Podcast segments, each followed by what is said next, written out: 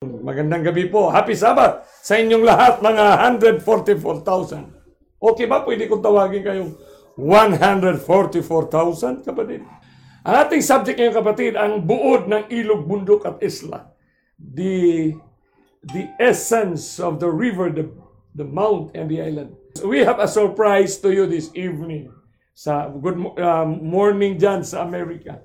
Shall we bow our heads for prayer?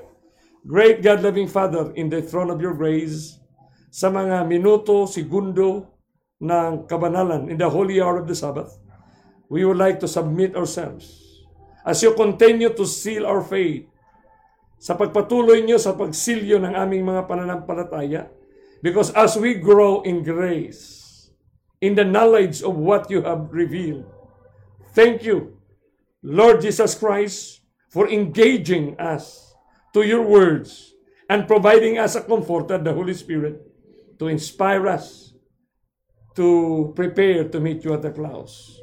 All these things we ask, the forgiveness of all our shortcomings. In Christ's name we pray. Amen.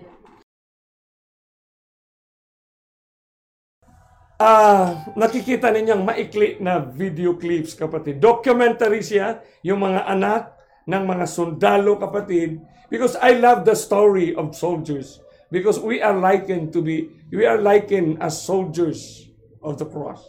So ano yung mga prinsipyo sa gana?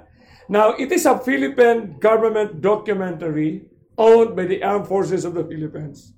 At ang isa sa finiture na buhay sa documentary na yan, kapatid, isa ay si Technical Sergeant Elias Baladjay, na ngayong gabi kasama natin sa studio, at gusto kong ipakilala siya sa inyo ngayon. Paupuin ko siya sa aking inupuan para makikita at tanungin natin sa kanya, kapatid, kung ano ang dahilan, kung paano, no? Ano ang kapangyarihan ng langit at paano naabot niya ang mensahe ng katotohanan. Which welcome Technical Sergeant Elias Baladjay. Okay. Kumusta, sir? Okay. Maupo ka, sir. Ako pala nito tayo, sir. No? Welcome sa buong mundo itong nanonood ngayon, sir. No? Buong mundo ito nanonood. Okay? So makikita na ng mga kapatiran ngayon. So siya po ay si Technical Sergeant Retired Army, si Elias Baladjay. Ilan po ang mga anak niyo, sir? Anim sila. Oh, si anong taon ka, sir, na pumasok sa serbisyo? October 1, 1970. Okay. So 76 pala. 1977. 76. 76. Okay. So siya, kapatid, is being recognized as one of the hero. Hero siya, kapatid, doon sa documentary.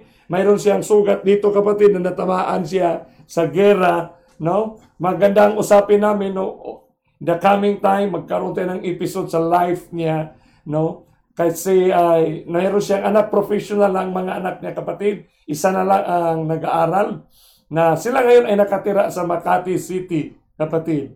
So paano nangyari, sir, natuklasan mo ang katotohanan? Kasi para sa lahat ng kaalaman ng ating mga online viewers, no? Ay si Technical Sergeant na Elias Baladjay. Sir? Natuklasan ko ang katotohanan dahil sa isang kaibigan na nag-share sa akin ng radical reconnection. Oh, sinong pangalan nila, sir? Si Ayan Lachi. Oh. At saka si Nietzsche. Lachi. Oh. So, senior sa inyo, sir, saan sila naka-base? Saan sila nakatira? Sila nakatira sa Toril, Davao. Okay. So, para sa kaalaman ng lahat, kapatid, bukas ay tanggapin niya si Kristo sa sagradong bautismo, bukas ng hapon, kapatid. So, we are happy na maging bahagi na natin, kasamahan natin siya, kapatid, mga kaibigan. No, ang pagtanggap kay Kristo na sa pamamagitan ng sa tubig, no? Sa tubig ay isang pribilehiyo na ipinagkaloob sa atin. So ano pa ang ma-share mo, sir? Sa radical reconnection, dito ko na tutunan ng talagang katotohanan sa bio.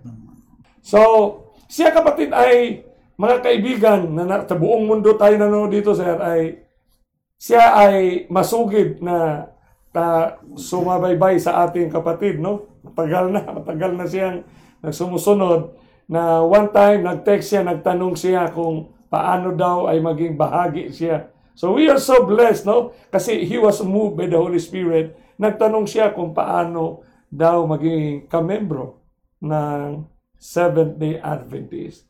So pasalamatan natin, sir, yung tumulong sa pag-share sa iyo at ang pasalamatan natin din yung Armed Forces ninyo. Maraming salamat sa Armed Forces na pagpapaaral sa aking mga anak kasi sila mga scholars ng AAP. Oh. At ngayon, nagpapasalamat din ako sa isang tao na nag-share sa akin ng Radical Reconnection. At happy Sabbath sa lahat. God bless. Okay, sir. Thank you, sir. Bisita sa studio, sir, ha? At gagawa tayo ng isang episode sa iyo, sir. Documentary. Okay. Sa iyong conversion. Thank you. Thank you, kapatid. Thank you. So dito kapatid, siya ang first time na interview dito sa ating studio ay talagang tayo ay nagpapasalamat kasi tanggapin niya. Meron tayong special baptism bukas sa ating crusade na ginawa at mayroon ng ilang mga kaluluwa na tumanggap, no, sa kaligtasan na binigay ng ating Panginoon. So may mga testimonies kapatid kayo dyan, no, na ako ay nagagalak na you are going to share your testimonies sa mga Adventists, old Adventists, who have come to realize na how sweet is the message of God. How inspiring to move forward, kapatid, sa ating henerasyon. Kaya nga, let us find the comfort. We are the 144,000, okay, the redeemed of the Lord, na nagpatuloy ang pagkilos. That's a very comforting reality. So, ang buod ng ilog, bundok at isla, kasi napag-alaman natin ang bundok, ilog at isla, kapatid. Tapos natin ang Revelation. But looking back to the essence, kasi maraming nagtatanong, no, na ano ba yung ilog, bundok at isla? Ang ilog, bundok at isla, kapatid, yan ang closing prescription ni Jesus Christ.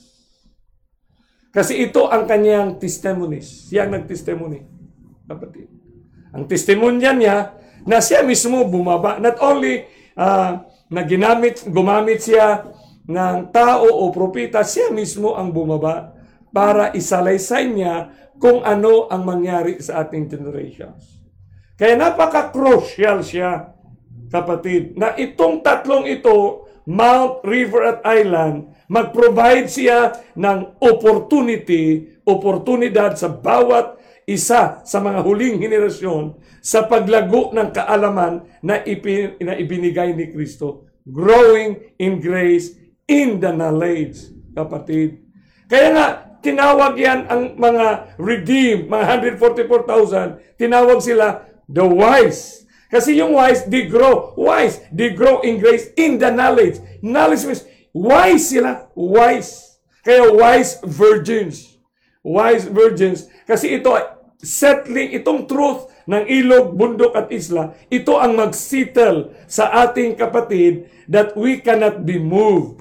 Kaya pag titingnan natin itong narrative ng story of redemption, makikita natin yung progressive movement, yung paglago ng kilusan, ng kasaysayan ng pagliligtas ng Panginoon. So makikita natin, no, na yung kay Daniel sa river, binigay ni Kristo, siya mismo bumaba sa approximately 551 to 553 BC. Okay? So from that time on, sinabi niya kay Daniel, Daniel, ito ang mangyari sa aking pagdating. That's definite, mangyari sa kaniyang pagdating. Okay?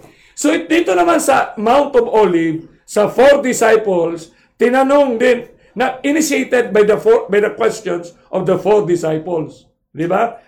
When shall these things be? No. What shall be the sign of your coming and the end? So sign muna, saka end. So makikita natin sign, sign in the end. So yung sign ng movement niya, di ba? Kasi na misplace ang ating understanding dahil nga sa salitang before. Palaging ini-inject yan, sign before Jesus will come. Kaya hindi tuloy may, kasi kaya na-built-in yung Sunday law at persecution. Kasi mangyari mo na yan before Jesus will come. Na hindi naman yun ang pinaka-motive. That's not the issue of the story of redemption. That's not the issue for our redemption. The issue for our redemption is Christ's instruction for us. Yan. Dapat malinaw yan, ha? Kasi yung mga narrative dyan, kapatid, makikita natin yan, mga progressive movement, naintindihan talaga natin. Kaya nga, 1-7 ang Revelation. 1-7 talaga, kapatid, yan. Ibig sabihin, bawat 1 to, mayroong frame of events na mangyari dyan, kapatid. So, naintindihan natin ngayon, gaya naintindihan ng ating bisita kanina, na ang Seventh Day Adventist was called right on time. Kasi yun din ang panahon na magsimula na yung time of the end.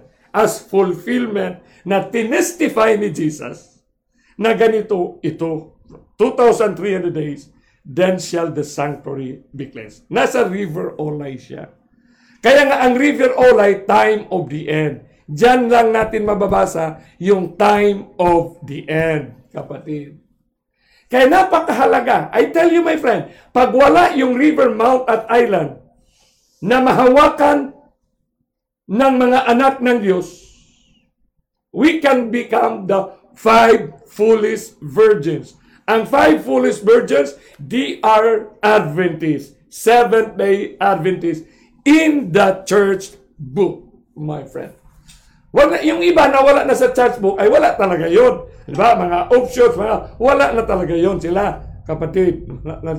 Maliban kung manatili sila doon sa teachings na ipinagkaloob ng river, mount, at island. Kasi si Kristo mismo ang nag-engage sa mensahe na yan para sa ating generation. Yan ang chorus ba na instruction ni Jesus. No? Tapos na siya sa first stanza. Tapos na siya sa second stanza. Tapos na siya at kapatid at tapos na. Nag-chorus na nga. Ibig sabihin chorus, magkanta na ang chorus. Eschatology na yan. Eschatology na. Chorus ba? Pero pagdating sa last stanza, closing na siya, kapatid. E paano yung sinasabi ng karamihan dyan ay first stanza si chorus ba? Nandito na si... Ikaw ang director. Paano mo ikaw? Sintonado ang mga boses ng kumakanta. Doon lang si Kristo, doon sa sumusunod sa kumpas. Kaya nga, who follows the lamp wheresoever he goeth. Ano ang kumpas ng kamay niya? Ano ang instruction niya? Yan, kapatid. Yan. Kaya it really moves your heart. You will see the thirst of joy upon knowing that you understand na naintindihan na natin yung mensahe na pinili tayo, kapatid, with the comfort na buhay tayo na sasalubong sa Panginoon. So napakasarap na reality yan, kapatid. Kasi ang writings ni Ellen G. White is very strong in positioning, guys, sa libro na The Faith I Live By, 345, paragraph 3. When the books of Daniel and Revelation, specific na siya, are better understood. Bakit hindi ba naintindihan na napakarami ng seminar natin? Napakarami na ng seminar ng Daniel and Revelation. Pero bakit sinabi niya? When the books of Daniel and Revelation win, also it talks about a time. When the books of Daniel and Revelation are better understood.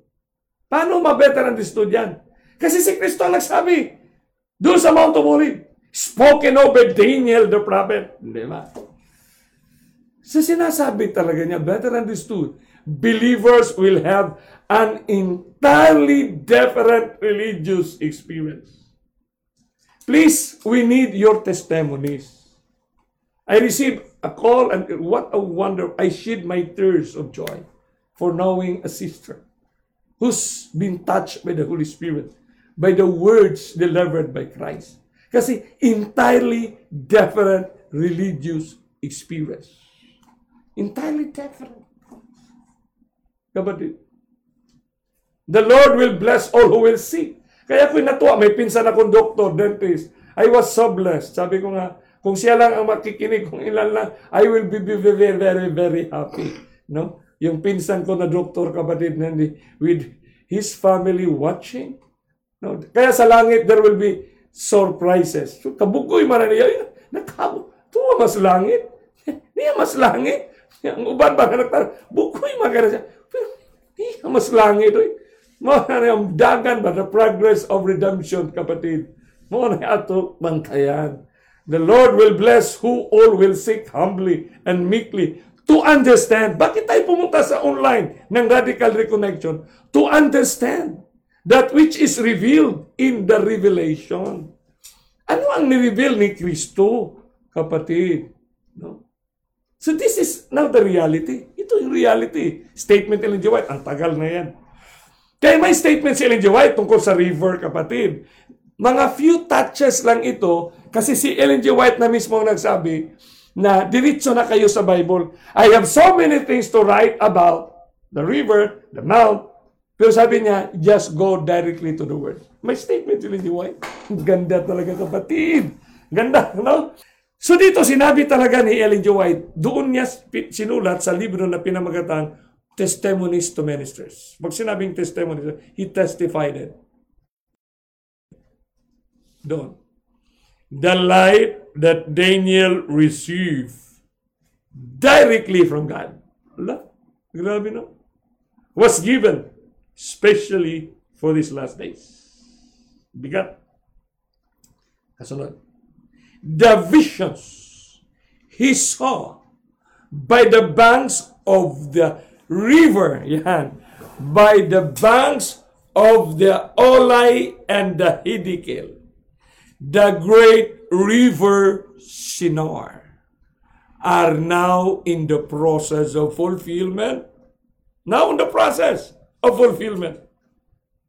And all the events foretold will soon come to pass. When Ellen G. White wrote this statement, my beloved friend, it is exactly on the process of fulfillment. Kasi dito sa top river Ulai, doon sa river Hiddekel, yung words na ginamit ni Kristo dito, at the time of the end, etkes. Diyan lang mababasa yan sa river, sa chapter 10, Daniel 10, 11, and 12. At saka sa chapter 8. Wala yan sa chapter 9, kapatid. Kasi ang chapter 9 ng Daniel, explanation siya sa detalye nang ininsert ni Kristo na kaganapan sa vision yung verse 12, 13 and 14. Until 2,300 days, then shall the sanctuary be cleansed. Yun ang explanation chapter 9. Pero that vision itself is talking about for us. Bakit yung ininsert yan? Para hindi tayo magkamali. Kasi hindi naging strong ang position ng generation of the past na ang little horn ng chapter 8 ay hindi kinulitan at inscribe na this is a restored papacy. Wala na eh. Kasi dinisign lang talaga ng Panginoon sa ating generation na hindi na tayo kailangan mag-interpret kasi nakikita natin ang fulfillment. We see the fulfillment itself.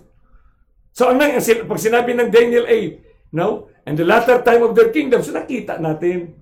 And through his policy, and by peace shall destroy. So nakita natin siya, kapatid. Kaya sa, and all the events foretold will soon come to pass. Gandang pagka-arrange ng statement. By the way, sa sunod nating mga episode, kukunin natin yung mga quotations na ginamit ng iba't ibang mga claimants of truth. No, na mga claimants ba, mga proclaimers. Tapos, second chorus pa sila. Nasa second stanza, chorus pa. Bakit hindi nila maintindihan yung right application? Yung time, yung context ng reality. Wow, naawa. Kaya nga kailangan talaga, kapatid, yung ito na lang ang huli. Kung hindi sila, walang problema. We will invite them. We will share to them. Kaya pinakita namin sa inyo na mayroon tayong mga speaker gadget na may memory card ay ating i-share ito, kapatid. Grabe, napakaganda, no? The light that Daniel received from God was given specially for these last days. Bakit pa natin questionin ito? So, sa mga kaibigan natin na nasa field, no? Nasa ministry, nasa departamento, o nasa position, by the time you read a statement, pray. Kasi by prejudice, hindi mo na ito ma-applyan ng right application, because pag ma-prejudice ka sa isang tao, ma-prejudice ka, kasi mga ordinaryo lang ang nag-share sa iyo, mawala tuloy yung important, yung intention ng statement ni Ellen G. White. Sino napaka-critical niyan? The vision is so by the banks of Ulai and Hiddekel. Kaya ako nagpasalamat talaga dyan sa CPEC, Central Philippine Adventist College School of Theology, no, na nag-welcome, no? Nag-welcome talaga sila na pinakinggan ang mensahe, kapatid. Diyan sa SPEC, sa Davao noon, sa panahon ni Dr. Javier at ni Dr. Ng aking kaibigan, Ephraim, no? So dito natin, this light na given by Christ to Daniel for us in these last days, so that we cannot be deceived. Kasi the issue is deception. Kasi sa Sabadista, hindi naman kayo ma-deceive sa Sabado. Cannot be deceived. You will die for it. Di ba? Pero ang issue kasi dito, yung ma-deceive ka, ma-defile at ma-fornicate ka. And defiling is the process of the mind. Defiling is the process, the way we decide. Yun ang punto dyan eh. Nadadalihin ka dito sa ibang aspito. It is in these last two visions, Christ specified the workings of the enemy, who is now transformed as an angel of light. By the way, how many times you have used the word angel of light, transformed as an angel of light? How many times? Pastors, ministers, elders, deacons, laymen, mga evangelists, how many times we use? Binigyan ba natin ito ng puwang space na makita natin yung application of reality of this statement? Kasi by the time na mabigyan nyo ito, ihatid ka talaga ng Panginoon sa mount, sa river, at sa island. Because there's no other in the entire Bible that will give us the light, my beloved friends. So we can engage the message of Christ to our generation, in this generation, 2020, 2021, and 2022. Diyan lang kapatid. Diyan lang dapat natin maintindihan. Pag sinabing transform as an angel of light, he will be doing really light works. Mga light works yan, kapatid. May semblance. Para ba ng mga cellphone na may mga hindi pa nalabas ang iPhone 12. Mayroon ng advanced na information sa mga fake, sa mga ano. Mayroon na. Magugulat ka na eh, napaka-advance. Yun ang ginawa ni Satanas.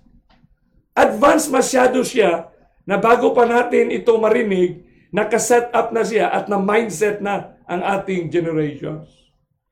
Kaya mahirapan nang ma-identify. So dito, the popular view, Great Controversy 321. Ang masikat na pananaw, the popular view of the spiritual reign of Christ. Take note. Spiritual reign of Christ. Question. Is it mean spiritual reign of Satan? Spiritual reign of Christ. So ano ang movement na to? Spiritual reign of Christ. Anong gagamitin? Bible. Anong gagamitin nila? Mga writings of the scholars of the Bible, theologians. A temporal millennium before the end of the world was not sustained by the Word of God. So anong kanilang teachings? Temporal millennium before the end of the world. So didiscuss na natin yan na nakaraang mga episode. Was not sustained by the word of God. This doctrine pointing to 1,000 years of righteousness and peace before the personal coming of the Lord put far off the terrors of the day of God. Malungkot ko mang sabihin, kapatid, the parables of Jesus Christ was especially given at the mount after he narrated, after he gave the four disciples of the specifics. Kasi yung specific instruction niya doon, dalawa lang ang maging response noon, acceptance and rejection. Kaya doon na agad siya sa parable niya kini-close, kapatid. Kino-close niya sa parable yung Mount of Olives niya. And giving us the view, masakit ito. This will really shake. Are you aware that the parable of the 10 virgins is the very shaking issues? Sipin mo, sabihin mo ngayon pala, yung virgins pala, Seventh Day Adventist, kalahati pala. Kasi ang sinabi ni Ellen G. White, not 1 in 20. So dahil sa river, mount at island na proclamation, maging 50-50 na siya. Pero makikita natin agad yung prescription na the 5 wise. So yung word na wise, it emphasizes the sealing which are the truth. The truth, the complete truth, shallows, the 3, mount, river, island. Kapatid. So napakalinaw ito. Kasi yung movement na ating na-involve ngayon is movement about of 1,000 years of righteousness and peace. Masama ba yan? Kaya nga, may ano sila na religious pluralism, lahat makarating sa langit. So, ang judgment, kapatid. Kita nyo, malalim yan eh. Napakalalim yan. Kasi kapin talaga, gaya ng nangyari sa buhay ni Sir Elias Baladjay, na by someone sharing from Davao, reaches Makati. By someone sharing in New York, reaches Aniban Church. By someone sharing in Troy, New York, reaches Cebu. No? By someone sharing, reaches Talisay, kapatid. Para makita at maintindihan nila na napakaganda naman ng aming relihiyon. Mabait naman siya. Walang problema nga doon sa kabaitan. Ang problema dito, nakita ba natin na mayroong higit pang maganda kasi mismo ang Creator nag-laid out, nag-design, nag-layout ng blueprint ng kanyang pagliligtas sa kanyang create. Sa ang creator din, naggawa siya ng solusyon sa problema ng planet Earth. Na ang kanyang solusyon naman ay light-bearing.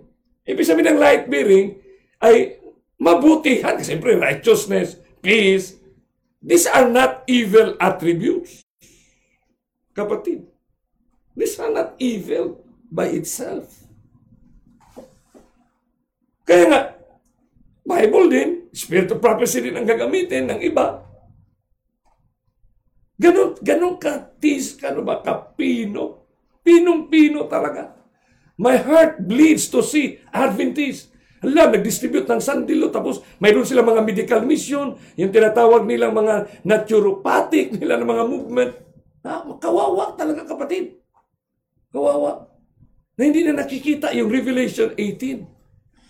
Pero siyempre, mga light-bearing work yan eh. Parang liwanag talaga daw. Kasi siyempre, magpakunwari din. May manon silang mabinyag, may manon mapasama sila. Tara, mag-iyak-iyak pa yan, magmanalangin yan sila. And that's what happened with the fool. Hindi ba umiyak yung mga 5 foolish niyan? Hingi ba? Kasama nga sila. Magkasama nga yung foolish at saka wise. They are waiting. Waiting, ibig sabihin. They take time to wait. Diba? Grabe. Bigat na katotohanan, kapatid. And it takes, it takes our heart to pray, Lord, please, have mercy. Talagang bigat. Panginoon, have mercy. Kawaan mo, Panginoon, itong aming mga kapatid. The books of Daniel, according to Sister White, and the Revelation are one. So what makes them one? Isa lang mensahe nila eh. Isa lang mensahe nila. Meeting Christ at the clouds, the coming of our Redeemer. One is a prophecy, the other a revelation. So doon nga, nakikita natin, nang napag-aralan natin ang Ulai, ang Daniel, pagdating sa Revelation, naka 1 to 7 na. So iniisa-isa na yung time of event. Ano ang mga prinsipyo na repeat itself? Kasi ang iniisip nila, history repeats itself. Now, ibalik yung bugbugin ka, kulatahin ka kasi history repeats itself. Hindi yan ang application ng history repeats itself. Ang history repeats itself, kung paano naging successful si Satanas sa Garden of Eden, yun ang gagawin niya, kapatid. Yan ang history repeats itself. Yun ang gagawin niya. It talks about the art of war and our destruction. Kapatid. So, ano sinabi siya? One is closed, sinabi dyan. One book sealed. Sinilihan pa na. One book is sealed and the other book is open. So, dito, yan. Tatlo na yan. Sa picture na yan, ha? Makikita nyo. Kita nyo yan. Yan si John. Sa island yan.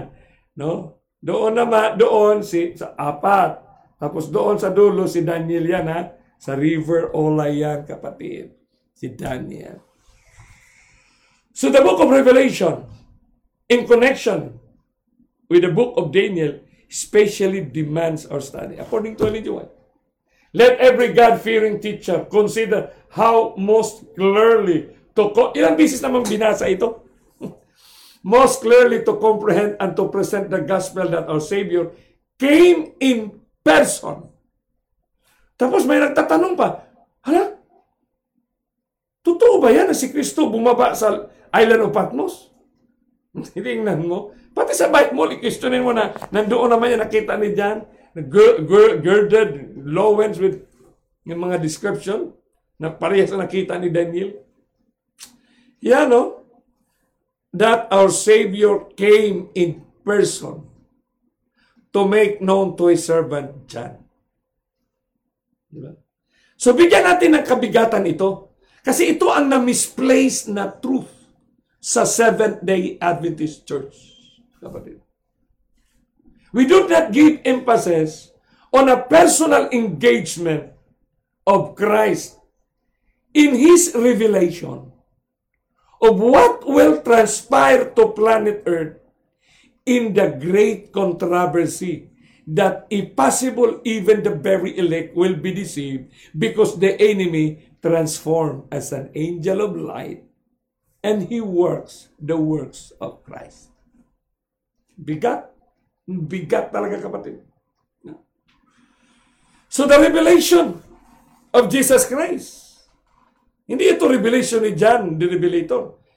The revelation of Jesus Christ, which God gave unto him to show unto his servants things which must shortly come to pass. Shortly come to pass. Bakit shortly? Ang word na shortly. Kasi naka 1 to 7 na. Pag 1 to 7, madali nating makita at malaala. 1 to 7. Kaya we have only 7 numbers on our telephone now. Telephone, ano natin? Digits in the telephone numbers. Kasi yun lang 7. Ating most human can retain, kapatid. So pag titingnan, pag-aralan mo sa detalye yung connection ng Revelation at Daniel sa river ng Hiddekel, di ba, makikita mo yung semblance nila, kapatid. There is a striking resemblance between John's and Daniel's vision of a son of man. In John's vision, the son of man has white hair, a sword, lampstand. In Daniel's vision, the Son of Man has a body resembling Tarshish, which Rabbi Rashi explained as, quote in Tractate Holland 9 LB, the man being as large as the Tarshish Sea in Africa. Rashi interprets Daniel's Son of Man to be the Archangel Gabriel. Sinabi ba? Sa Revelation 1 to Revelation 10. Parehas man sila. Parehas ng words ba? A man dressed, ano yung sinusuot? His eyes were like a fiery flame. His eyes were like a fiery torches. Kita mo yan? His feet were like foolish brass refined in a furnace. His arms and feet looked like burnished bronze. His voice was like the sound of a rushing water. The sound of his voice was like the roar of a multitude. Ganda. His face shone like the sun at its brightest. His face shone like lightning.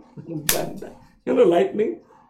That is related to the sun, my friend.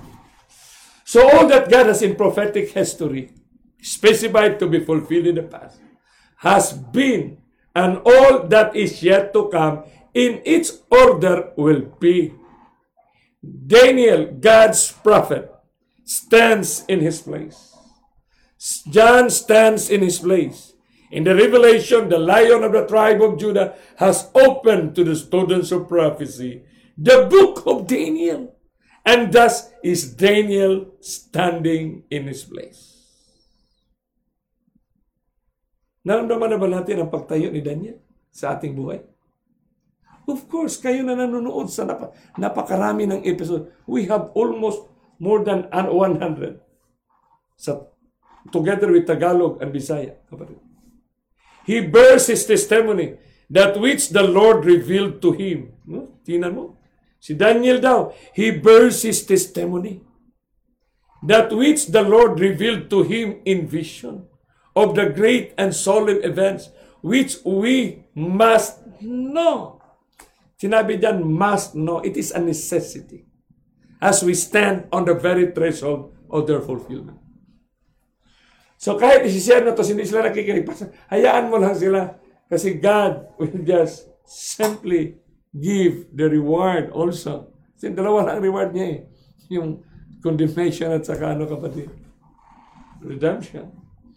When the books of Daniel and Revelations are better understood, believers will have an entirely different religious experience. And what's different? They will be given such glimpses of the open gates. Bibigyan daw tayo ng open gates of heaven. Mga glimpses ba? Glimpses of the open gates of heaven, that the heart and mind will be impressed with the character that all must develop in order to realize the blessedness which is to be the reward of the pure in heart. I really see it, the fulfillment. No, a few hours ago, my friend, I really see this fulfillment. People, my beloved friends around the world.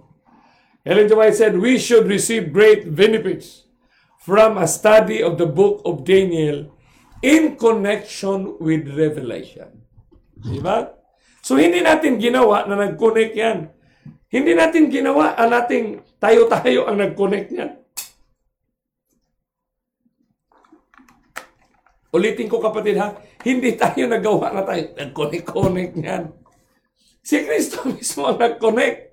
Hinabi niya sa Mount, when you shall see the abomination, this is spoken by Daniel, prophet. Spoken by Daniel, the prophet.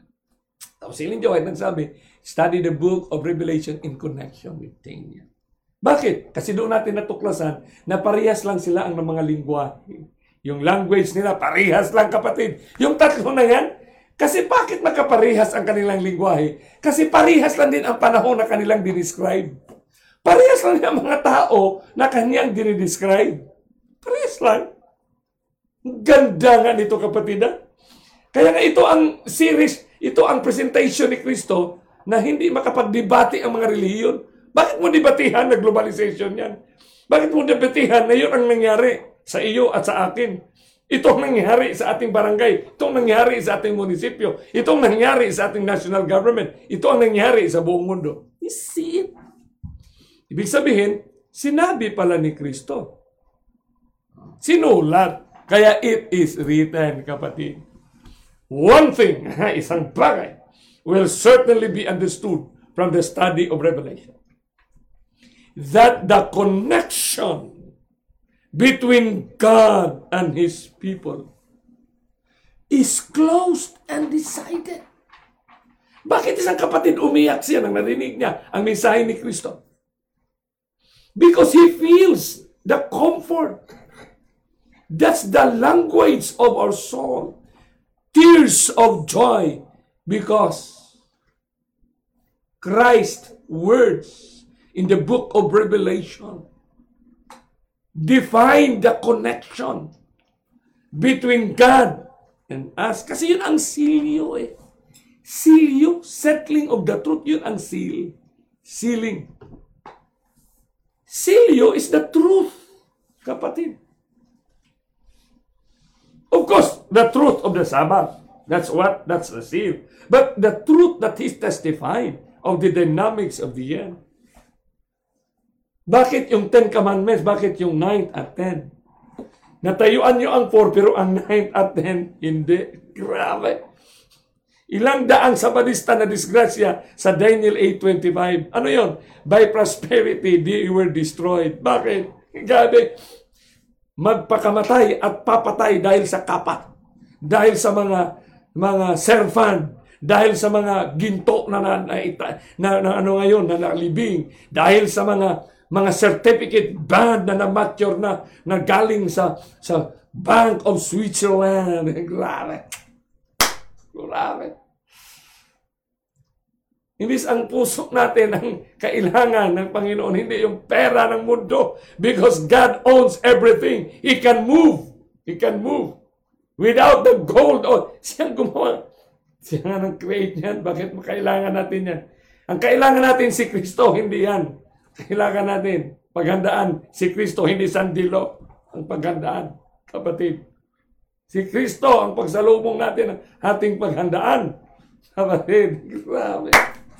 Mapatawa na lang tayo ngayon, kapatid. He's close and decided. Testimonies to ministers and gospel workers. So I would challenge pa, ano? Sikrituhin nyo lang sila doon. Manood tayo ng sikrito. Huwag tayo magpahalata na hindi malaman ni Brother Sulyano na nanonood tayo. Kasi, ano? Huwag tayo, kaya magpahalata naman. Sa sikretong kwarto nyo, kasi naka-Facebook eh. Ang Facebook, ang internet nasa kwarto nyo. Pati sa CR nyo, pwede kayo manood doon. No? Give Christ a chance. Na, tanggalan mo naman. Bigyan nyo na ng pagkakataon kung ano ba yung sinasabi ng radical reconnection. Hindi ba?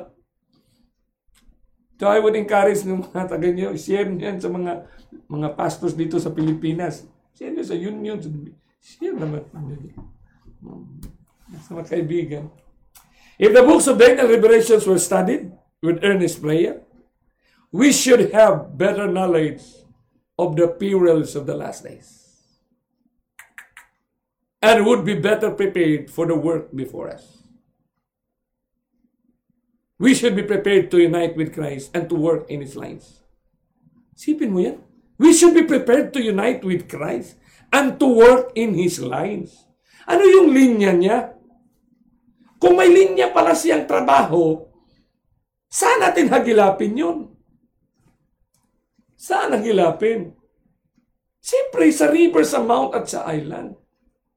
Kasi siya ang nag-engage eh. Kaya nga, siya mismo bumaba. Yung bigat nito, siya mismo bumaba. Physical, bumaba.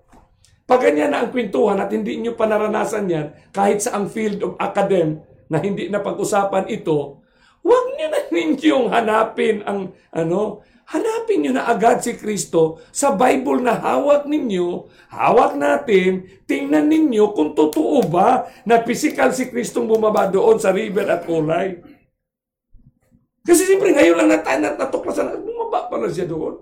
At dito sa Mount of Olives niya, 4 lang pala sila dyan. Kakaramihan dyan, 11 disciples sila dyan, di ba? Makikita mo, pakinggan nyo. Right now, ngayon, internet, ngayon umaga, bukas, tingnan nyo, ang series ng lahat ng nag-present about the last days sa Mount of Olives, kahit sinong preacher, di ba, ang pro-trial nila sa Matthew 24, maraming disciples. Yan, kinat ko lang yan eh, pero kanila yan eh. But there were only 4 disciples in the Mount of Olives in chapter 24. Kapatid. Pero pag ganyan ang realization, ikaw na nasa field of academe, halimbawa, master ka, doctor ka, it should be a point na it's time for us to humble ourselves and like to see. Kapatid. Siyempre, mainggan nyo tayo sa marami, ano, kasi itong ating program, itong mga activities natin, mga prayer. Tandaan natin, yung prayer, yun ang gusto ni Satanas. No? With Christ to work in His lines. Kasi may linya, kapatid. The study of the revelation directs the mind to the prophecies of Daniel. Bakit sinabi ng Great Controversy yan? The study of the revelation directs the mind to the prophecies of Daniel. Alam mo ang application nila? Sandilo yan kasi Sabbath. Kasi he changed times and laws.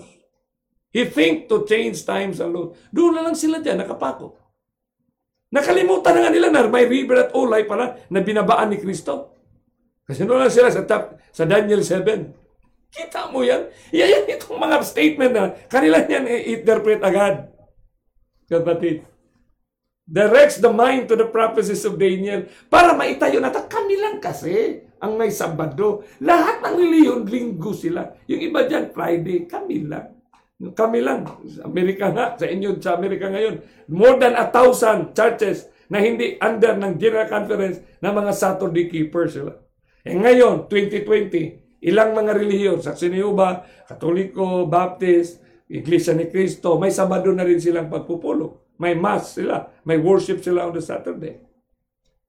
Dahil sa religious reconciliation. And both present most important instruction. So may instruction, kaya nga prescription. Sa prescription ng doktor, anong nakasulat? Instruction. 3 times. Hindi ba? Instruction ng prescription. Given of God to men. Yan na.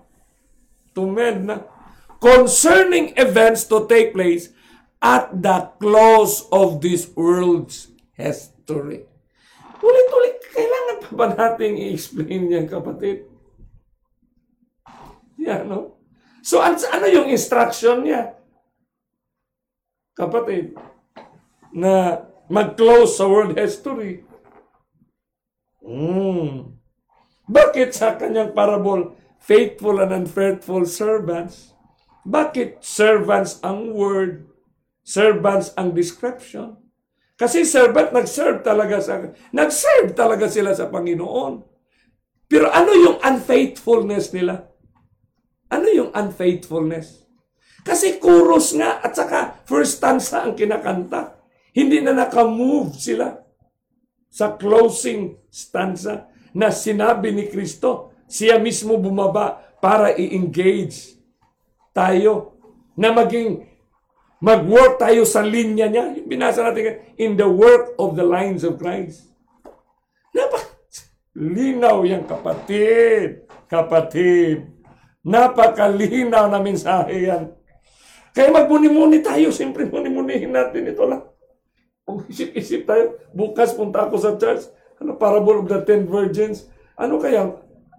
May hawak kaya kami ng river, mount of island? Kasi si Kristo ang nag-instruction. Hindi kaya kami... Kaya, paulit-ulit na lang talaga yung mga nabibiktima.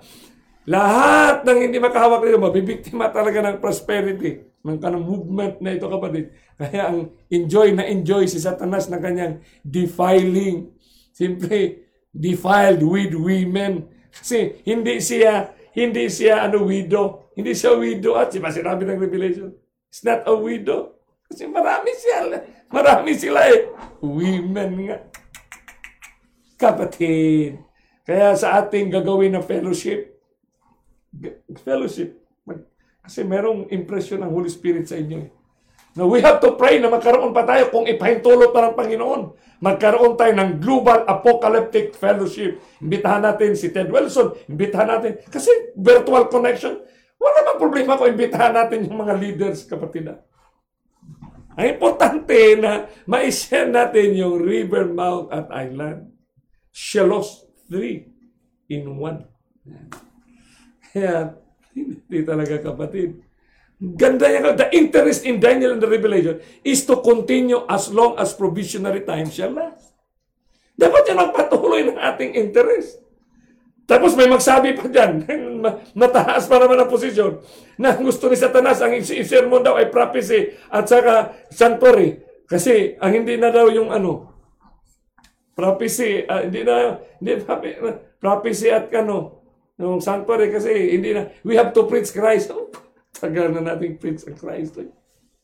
When you preach sanctuary, it's Christ. When you preach prophecy, It's Christ in its literal sense. Kasi bakit? That's the words of Christ testified by Him. Yung prophecy na alam mo, ay magkaiba yun. Pero yung prophecy na sinabi ni Kristo, siya mismo bumaba, nag-testify, kapatid. He testified it by His physical presence.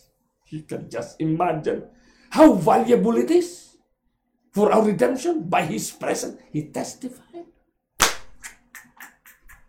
God used the author of this book as a channel through which to communicate light, to direct minds to the truth, the present truth. Kapatid, yung tinasabi natin, shall we not appreciate this light? Ano yung light na yun? Manuscript Release, Volume 1, page 63, paragraph 1. Shall we not appreciate this light, which points us to the coming of our Lord Jesus Christ, our King. Ano yung point na yan? It's the coming of our Lord Jesus Christ as King. Kaya nga King siya, kasi pag salubungin natin siya, we will become also King. We will reign with Him in His city, in that heaven na doon siya nakatira, the abode of God. Pagdala sa atin doon, siyempre King ka na. Gandang reality yan, na maging reign, king tayo, kasama ni Kristo. Sinabi naman ni Kristo, na we will be priests, kings, reign with Him as kings. Ganda, kapatid. Umuni-munihin mo ito, kapatid.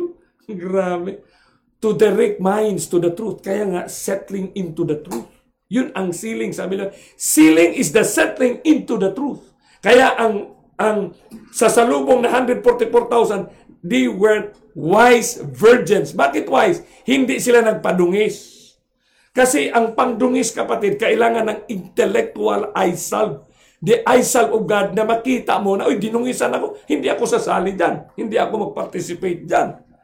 Kasi ang panahon palang naman namin ngayon ay borrowed time, panahon na ito ni Kristo. Ang maganda, kapatid, panahon na ni Kristo. This is not ours. Our time now is not ours. Panahon na Christ, supposedly nandoon na tayo, nag-rest na tayo. The mighty angel who instructed John was no less a personage than Jesus Christ. Isipin nyo yan? Was no less a personage than Jesus Christ. Sitting his right foot on the sea and his left upon the dry land, shows the part which he is acting.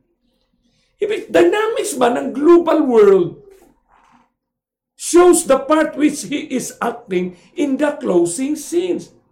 Siyang nagsabi na ganito ang mangyari.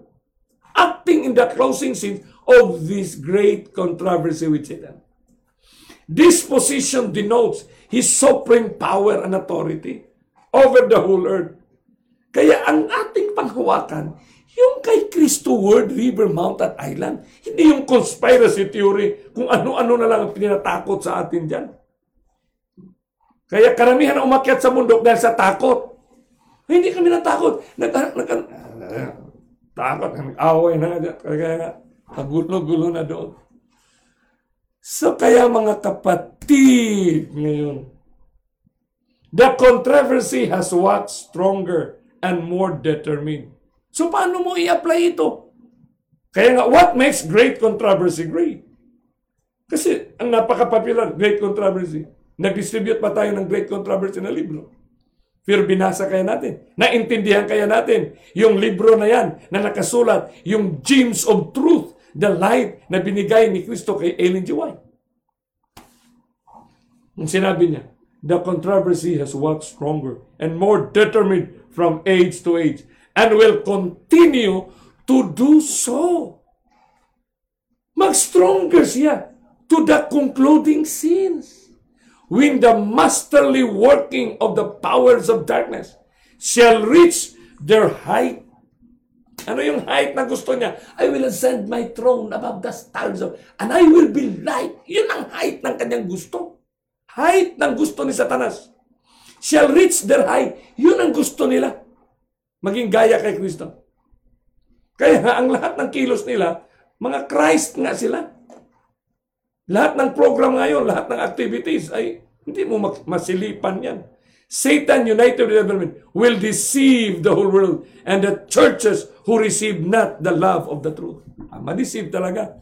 Ang hindi mahalin ang river, mount at island. Kasi yung ang nagsalita dyan ay ano ba, ang sino ba yan? Diba? But the mighty angel demands attention. He cries with a loud voice.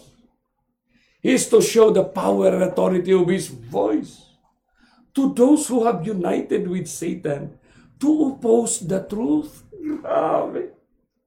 After these seven thunders utter their voices, the injunction comes to John as to Daniel in regard to the little book.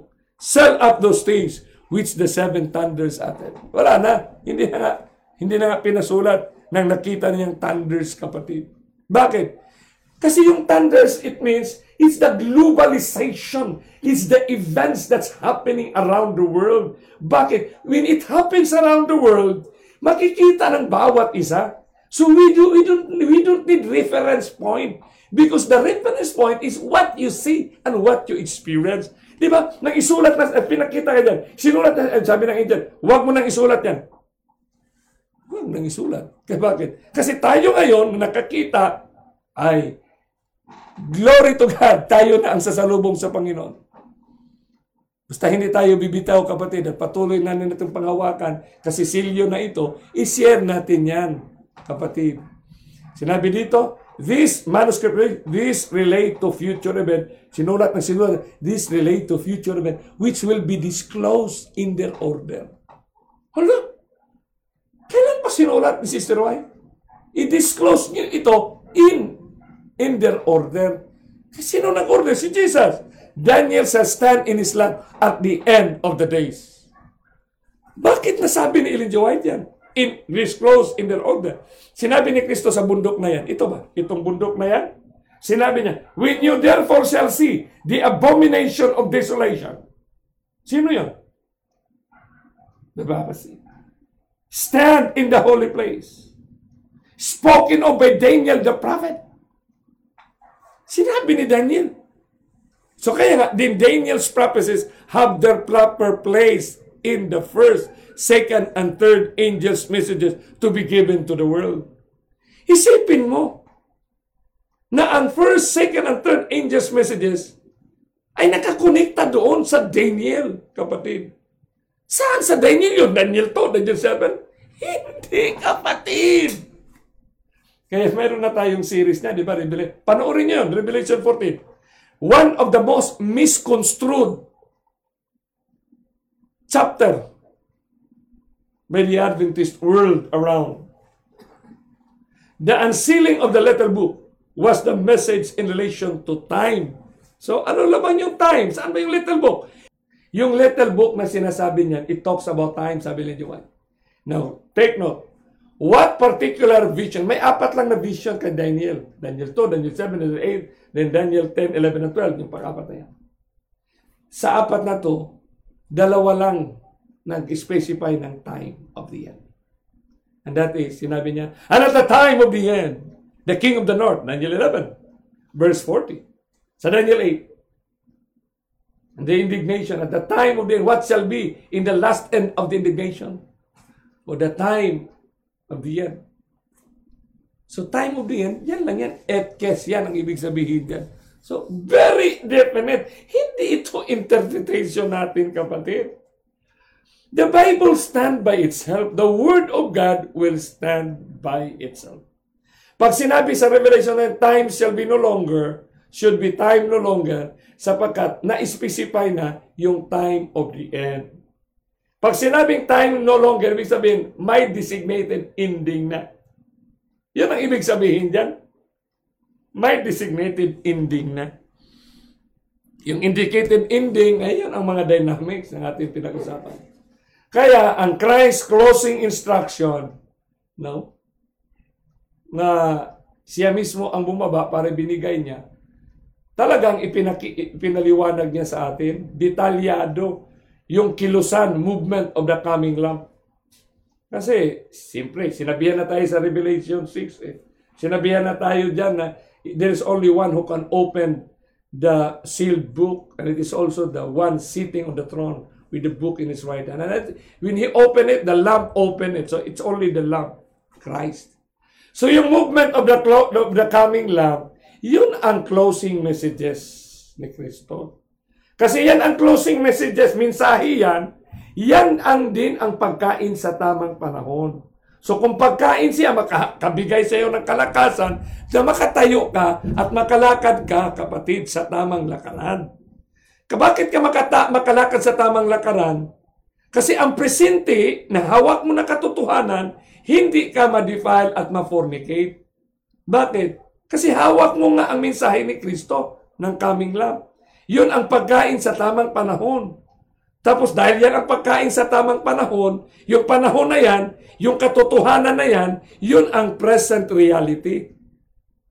Dahil ang present reality na yan, naintindihan mo at nakikita mo, ayon sa Biblia, kahit anong ubulikat-bulikat mo dyan, yan talaga ang last instruction. Yan ang last doctrine. Kaya tawag niyan, latter rain. Ano yung latter rain? Last doctrine na awayhan nila, kapatid, na it's the mind that will decide, kapatid. So ano yung struggle sa doktrina na yan? Ayun ang tinatawag nga natin na 1,000 years, kapatid. Kasi global ang na-involve. Pag sinabing global, kasama ang Hindu, Muslim, global ba? Although ang Sabat, doon na yan sa Sabat ang Sunday, doon na yan sa dulo. Dulo na yan eh. Sa dulo na yan. Kasi manifestation na yan ng worship eh, na ito nga yung ebidensya natin, iba talaga sila. Yun, eh, kasi actual physical practice natin.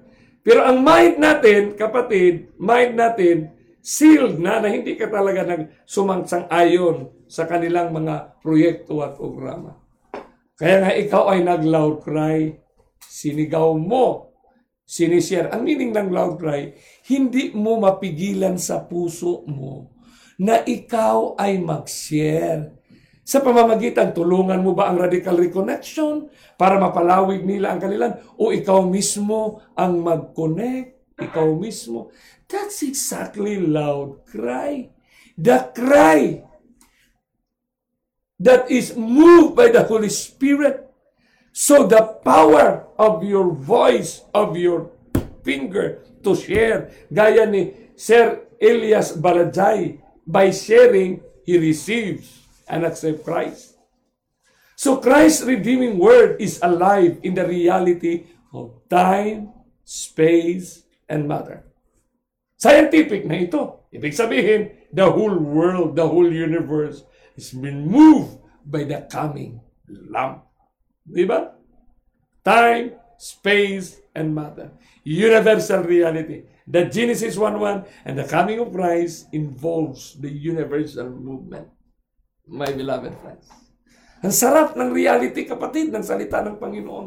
Napakasarap. Kaya, physical delivery, kasi nakikita natin na yung lingwahe nila, parehas lang. Halimbawa, sa river, what will be the last end? Sa Mount of Olives, the end comes. Parehas lang. Last end, end comes. Unto the end. So, point of ending siya. Another indicators na ginawa, nagsinabi ni Kristo, the transgressors are come to the full. Daniel 8. Pag sa Mount of Olives, so wala namang ibang mangyari sa mundo. Yung sinasabing transgressors are come to the full. Ating generation ito. Meron pa bang ibang generation? Si Billy Graham na nag-describe 30 years ago. Sa Mount of Olives, iniquity shall abound. Pag binasa mo sa verse yan, Mount of Olives, saan tinutukoy? Ang ating panahon din, parating na Kristo. Base sa tanong na, the end comes. Di ba? Sa island ng Patmos, all nations, sabi, iniquity shall abound. Ibig sabihin, sa napakaraming bansa, iniquity shall abound. So all nations drink of the wine of fornication. Parehas lang. Same people, same art of war, same subject. Kaya makikita ko, ang aking kaibigan na bisita ngayon ay gusto ko siyang kausapin sa gira na kaya talk about the timing, the element of surprise, the know your enemy, know yourself. Ang grabe. So makikita natin sa narrative sa buong Daniel, halos parehas lang, no? Talagang talakayin natin ito, kapatid, kasi kailangan natin ng masinsinang ito, kasi ito ang description ni Kristo sa Book of Daniel na hindi kadalasan nakikita ng karamihan. So bakit ito, halimbawa, bago tayo magtapos, ipagpatuloy natin, tingnan mo ha. Talagang tapatan, no? Kayo dyan. Talagang manalangin talaga, muni-munihin. Sipin mo, bigat. Ang makapag-shake lang talaga ng ating na doktrina, kapatid, yung sinabi ni Kristo, katutuwa, the truth will shake. Kasi yan ang mag-filter ng kanyang mga anak. Sipin mo, parable of the 10 virgins, virgins is pure. Yung virgins ginamit sa Revelation 14. Muni-muni talaga, kapatid, ha? Talagang kailangan mo alamin. Huwag mong pabayaan. Kala nila kung ordinaryo lang na talakayan. Hindi, kapatid. So the Daniel 2, pag binasa mo the whole Daniel 2, in-identify lang ng Panginoon kay Daniel sa pamamagitan ng panaginip yung world's kingdom na maghari simula sa panahon niya hanggang sa kanyang pagdating. Pagdating sa Daniel 7, kasi repeat and enlarge yan. So the whole thing is being prescribed here. Pagdating sa Daniel 7, movement of kingdom in-specify. Matapos in-identify ang kingdom sa maghari sa buong mundo, in-identify din ni Kristo ang description ng kingdom na yan. Movement nila. Identify the world's kingdom, tapos yung movement nila. Pinakita kung ano ang galaw. Pagdating sa Daniel 8, in-identify ang kings ng kingdom, di ba? Kings ng kingdom. Pagdating sa Daniel 11, movement of kings. Exactly. Tumpak na tumpak, kapatid. Kingdom and kings. Movement of kingdoms. Movement of kings. Exactly, kapatid. So dito sa ating generation ito, kapatid, yan. Pag titingnan natin yung arrangement, pag lagyan natin ng diagram yan, ng identify, i-annotate natin kung para madaling maintindihan. Pagdating na sa, di ba, ang pinag-aral natin ng last two weeks, yung Revelation 13, yan ang simula sa 13 to 22, ating generation na yan. Ending na natin. Ating generation na yan ang pinag-usapan. Tayo na. Pagdating sa Daniel 8 to 12, tayo rin ang pinag-usapan niyan. Kaya dito natin makikita ang motive. Kung ano ang motive sa Daniel, yun din ang motive sa Revelation, kapatid. Halimbawa, sa Daniel 2, identify ang ruling kingdom. Sa Daniel 7, movement of the ruling kingdom. Sa Daniel 8, identification of ruling kings. Tapos 10 to 12, movement of ruling kings. Pagdating sa Revelation 13, identification of the last ruling kingdoms. Ruling kingdom. The two powerful institutions. And then movement of kingdoms. Yeah, no? Identification of the last ruling kingdom. At the same time, movement of the kingdoms. Pagdating sa Revelation 17, identification of king, dito. Identification of kings. There are 7 kings. And movement of kings, kapatid. So nakita na rin yung movement of kings. The kings of the world, of the whole world were fornicated. Diba? The kings, the nations, president of the nations of the world. Napakagandang pagka-narrate ng Panginoon. Kaya dyan sa Mount of Olives, in-identify ni Kristo yung planets na earth, movement of politics, economics, and religion. Di ba? Pinag-aralan natin yan, Mount of Olives. Politics, economics, and religion. Napakalinaw yan sa Matthew chapter 24. No? Panoorin nyo yan, kapatid, kasi iba yung sinabi ni Kristo sa ating naintindihan na nangyayari ngayon. Yung ating Matthew 24:14, napakalayo natin sa ating mga interpretation. Walang safety measure na ininterpret ang Matthew 24:14. Ang safety measures niyan, pag naintindihan ang Matthew 24:14, and this gospel of the kingdom shall be preached in all the world, so many couples and marriages will be preserved and protected. Pero dahil hindi naintindihan yan, wasak ang mga pamilya. Di ba? Alam niyo ba kung paano nawasak ang mga pamilya? Sa verse 24, chapter 24, verse 14 na yan. Panoorin niyo doon. So, identifications of the movement of His people. Yeah, the parables of the 10 virgins. The movement of His people in the church, my beloved friends. So, dito natin napakalinaw ng Mount River at Island, kapatid. Ito ang God's love story of redemption, the closing prescription. Kaya nga, river, yan kapatid, from the mount to the river, down to the sea. Pagtanay, susundan natin yan, you will become the salt of the earth. Kaya ang language nila parehas lang. Naubusan ako ng tubig, so maubusan na rin ako, tapusin na rin natin to. Movement of Christ coming. Sinabi diyan sa river Hiddekel, time of tribulation. Sa Matthew, sa Mount of Olives, great tribulation. Pagdating sa Revelation 7:14, great tribulation. Sipin mo yan. Parehas na sila ng language. Descript time, kapatid. Ano pa?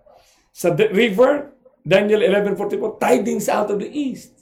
Sa Matthew, sa Mount of Olives, out of the east. Yeah. It's the coming of the sun. Sa island, Revelation 7:2, ascending from the east. Grabe. The same. Magulat nga ka. You will be wonder. You will be amazed of God's mercy to us. Mercy ito, grasya ito, para mahatid tayo sa tama na mga mensahe. Life, policy, great signs and wonders, wine. Ano yung policy? Life. Ano yung signs? For life. Healing for life. Wine for life. Grabe. Kaya nga, sa lamb's instructions we need to follow. Sa river, all countries. Sa mount, all nations. Sa island, all nations. Kasi si Kristo lang ang nagsabi sa isang panahon. Ating panahon. Ano yung ating panahon? Globalization. Ano yung globalization? Movement of Christ coming na, kapatid. Ang tawag ni Sister White niyan, footsteps of an approaching God, my beloved friends. These are footsteps of an approaching God. So kahit anong relihiyon natin ngayon, kapatid, ang importante, siguruhin mo. Kung may paniwala tayo na may Panginoong Diyos na naglalang, ibig sabihin kung nilalang tayo ng pag-ibig, nilalang tayo sa eternidad, hindi niya gusto na manatili tayo na magkaroon ng sakit at kamatayan. Kasi nang nilalang tayo ng Panginoon, He wants us eternity. Ibig sabihin, Christ wants us to be with Him for eternity. Kaya yun ang sinabi niya sa John 14:1-3. Let not your heart be troubled. You believe in God. In my Father's house are many mansions. If it were not so, I would. If I go and prepare a place, I will come again and receive you unto me. For where I am, there you may be also. Ganda, grabe. So sa ating mga kapatid, no, sama-samahin natin ito, ma-pastor man, ma-ministers, ma-presidente, ma-director, para sama-sama tayo, mga evangelists sa TV. Kaya nga, in-encourage ko, nagkausap na kami ng iba na tulungan natin ito. Tulungan natin para yung mensahe ni Kristo sa tamang panahon. Sa lahat, na sa Facebook, sa YouTube, paano tayo maging socially relevant according to the Bible? By prescribing Christ. Ano yung prescribe ni Kristo? Ano yung binibigkas ni Kristo ng mga lingwahe? It's all about globalization. It's all about the women. It's all about these things, mga kapatid. It's all about policy. Kasi itong sinasabi ni Kristo. Kung ano-ano sila, maganda naman ang mga mensahe natin, kapatid, yan. Pero chorus yan at saka first stanza na yan. We have to pay respect, due respect sa mga tinatasa ni Kristo at inanoint ni Kristo na mga nagsirmo, nag-evangelize. You have to pay respect to the Desire of Ages the Great Controversy that has come to the doors and homes of these people around. Na mayroon na yung mensahe na yan, ha? Ang importante sa generation ngayon, sa kahit sinong relihiyon, masabadista, maprotestante, masaksinihuba, makatoliko, yung mapanghawakan natin, yung closing instruction ni Kristo, yung closing engagement niya. Ano yung closing engagement niya? Siya mismo, physical na bumaba para i-prescribe niya na ito ang movement ng kanyang pagdating. Kasi kung movement niya, ibig sabihin, makapaghanda tayo. Kaya nga doon natin nakikita nga, yung little horn, yung stand up, stand in, one is, napakalinaw na mga ano yan, na mga reality. So dito natin maintindihan itong mga last moving na mga dynamics, kapatid, na halos lahat na involved. Halos lahat tayo na involved. So we need, kaya nga ang reformation, ulitin nyo, basahin nyo, itype nyo sa cellphone. Yung sinabi, revival and reformation. Anong ibig sabihin ni Sister White ng reformation? You have to change your ideas, concept, beliefs. Bakit mayroong changing sa reformation? Ending na tayo. Because we've been set up with so many beliefs that is not biblical and out in the mouth, wala sa lingway ni Kristo, kapatid. Kasi ang kaaway niya, gagayahin siya sa mga lingwahe niya at doon sa kanyang inimbento na mga theory, doon niya mapanghawakan ang karamihan. Kaya not 1 in 20 are prepared to meet him. Purihin ang Panginoon because sinabi niya, thy word, this word is a lamp unto our feet. At liwanag siya sa ating mga daan. The literary construction is perfect. The indicators were so perfect. Arrangement of words, the theme and the style, the figurative and the non-figurative languages are also very clear because that's God's grace to us. Yan ang grasya niya at yan ang mercy niya sa atin na in this one last final chance, we could prepare ourselves and make a decisive decisions. Just like what Sir Elias Baladjay had made in his life. Kaya nagsishare na rin siya, kapatid. Shall we bow our heads for prayer? Our great God, loving Father in heaven, in thy throne of your grace, we have to thank you, Lord, for your message. We thank you for viewing your life, Lord Jesus Christ. As you delivered your message on the mount, as you passed by of the temple and delivered the heartening statement that woo unto his people. And as he delivered the closing prescriptions to the mount, to the river, and to the island, let it be, Lord, that the rest will understand. And thank you for these wonderful souls who have gone through watching and being with you, Lord, throughout the series from the very beginning up to now. And thank you for inspiring them and moving their hearts, Lord Holy Spirit, that for those who have newly come to the line, let them feel the importance to come back to the previous series, to the very starting series, until they reach what they have come up to that tonight. Because thou art the God who arranges everything. Your message is the one that is being arranged by yourself. Ikaw mismo ang nag-arrange ng mensahe. Let it be, Lord, that we will follow your words by getting into the first service. Thank you, Lord Holy Spirit, for continually sealing the faith of all of us right now, giving us the comfort that we are the generation, the holy nation, to meet you at the clouds of heaven not too long from now. In Christ's name we pray. Amen.